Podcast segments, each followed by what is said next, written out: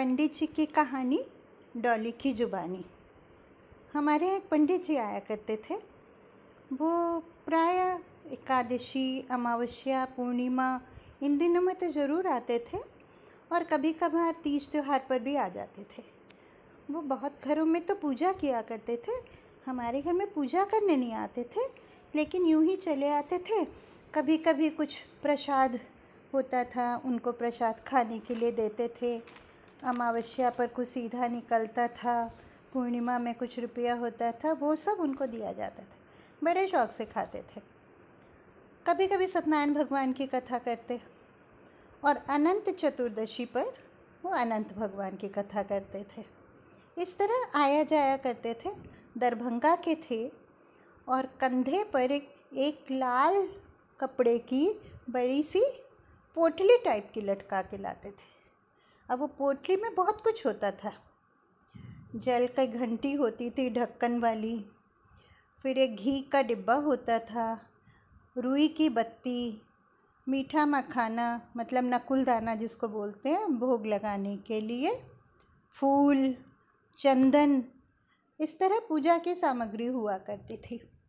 अब वो गंगा जी से आते थे तो कुछ लाते भी थे, इसीलिए फूल वगैरह उनके साथ रहता था।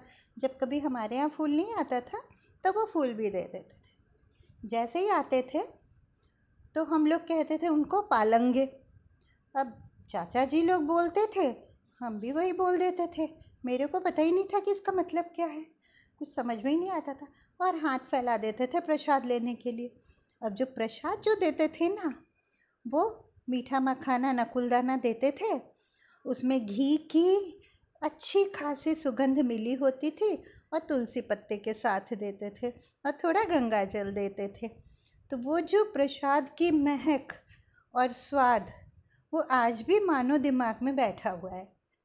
और फिर वो अपने गाँव की बातें बताते थे बाबा को। हाल समाचार बोलते थे, वहाँ गर्मी है, वहाँ बरसात हो गई है, वहाँ फ़सल ख़राब हो गई है, वहाँ बेटा ये काम कर रहा है कुछ खास अच्छा नहीं करता है, बोलते हैं, शहर आ जाओ तो सुनता नहीं है। इस तरह की बातें बोलते रहते थे। और बीच बीच में देश जाते थे और बता के जाते थे कि हम अगले महीने आएँगे या पंद्रह दिन में आएँगे। अब उनकी ज़रूरत कभी कभी बहुत पड़ती थी, क्योंकि वो मंगलवार और शनिवार को ना झाड़ा दिया करते थे। तो उनकी पोटली में चक्कू भी हुआ करता था। अब बेबी को तो बहुत जल्दी नज़र लगती थी। बाबा तो बोलते ही थे कि सीख सलाई है और पता नहीं नज़र का है को लग जाती है। और मम्मी को बोल के रखते थे हिदायत दे के कि तुम छोरी लोगों को कहीं मत ले जाया करो। ले जाती हो, किसकी ना किसकी नज़र लग जाती है। अरे तो क्या किया जाए? झाड़ा लगता था ना तो ऑटोमेटिक लगता था, असर कर रहा है और तबीयत ठीक हो गई है। बेबी का तो इस तरह था, इतनी तबीयत ख़राब चलती थी कि यदि वो छः दिन स्कूल चली गई सप्ताह में तो रिकॉर्ड ब्रेक हो गया। इस तरह वो बहुत ही नाजुक थी और इतनी प्यारी थी सबको कि क्या बताएँ। अब पंडित जी का आना जाना बराबर चलता था और एक बाबा से तो उनको बहुत स्नेह हो गया था, बाबा की बड़ी इज़्ज़त करते थे। एक बार वो गए थे छठ पूजा पर प्राय चले जाते थे, छठ पूजा के बाद आते थे। आए वो और अकस्मात मेरे बाबा चल बसे थे। उसके अगले दिन पंडित जी आए थे।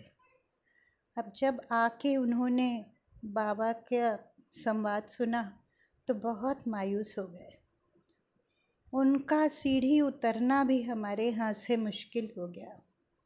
उस दिन के बाद वो हमारे यहाँ नहीं आए।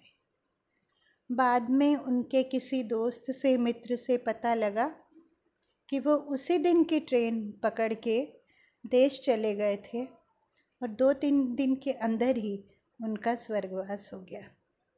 मानो वो बाबा से मिलने चले गए स्वर्ग में। इतना प्यार था उनको बाबा से।